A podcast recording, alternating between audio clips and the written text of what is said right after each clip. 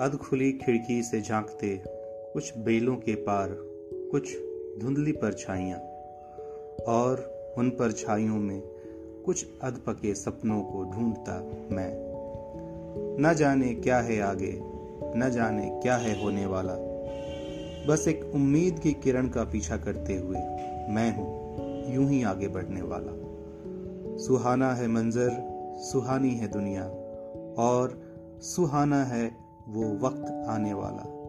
यकीन है मुझको, एक हसीन वक्त है आने वाला।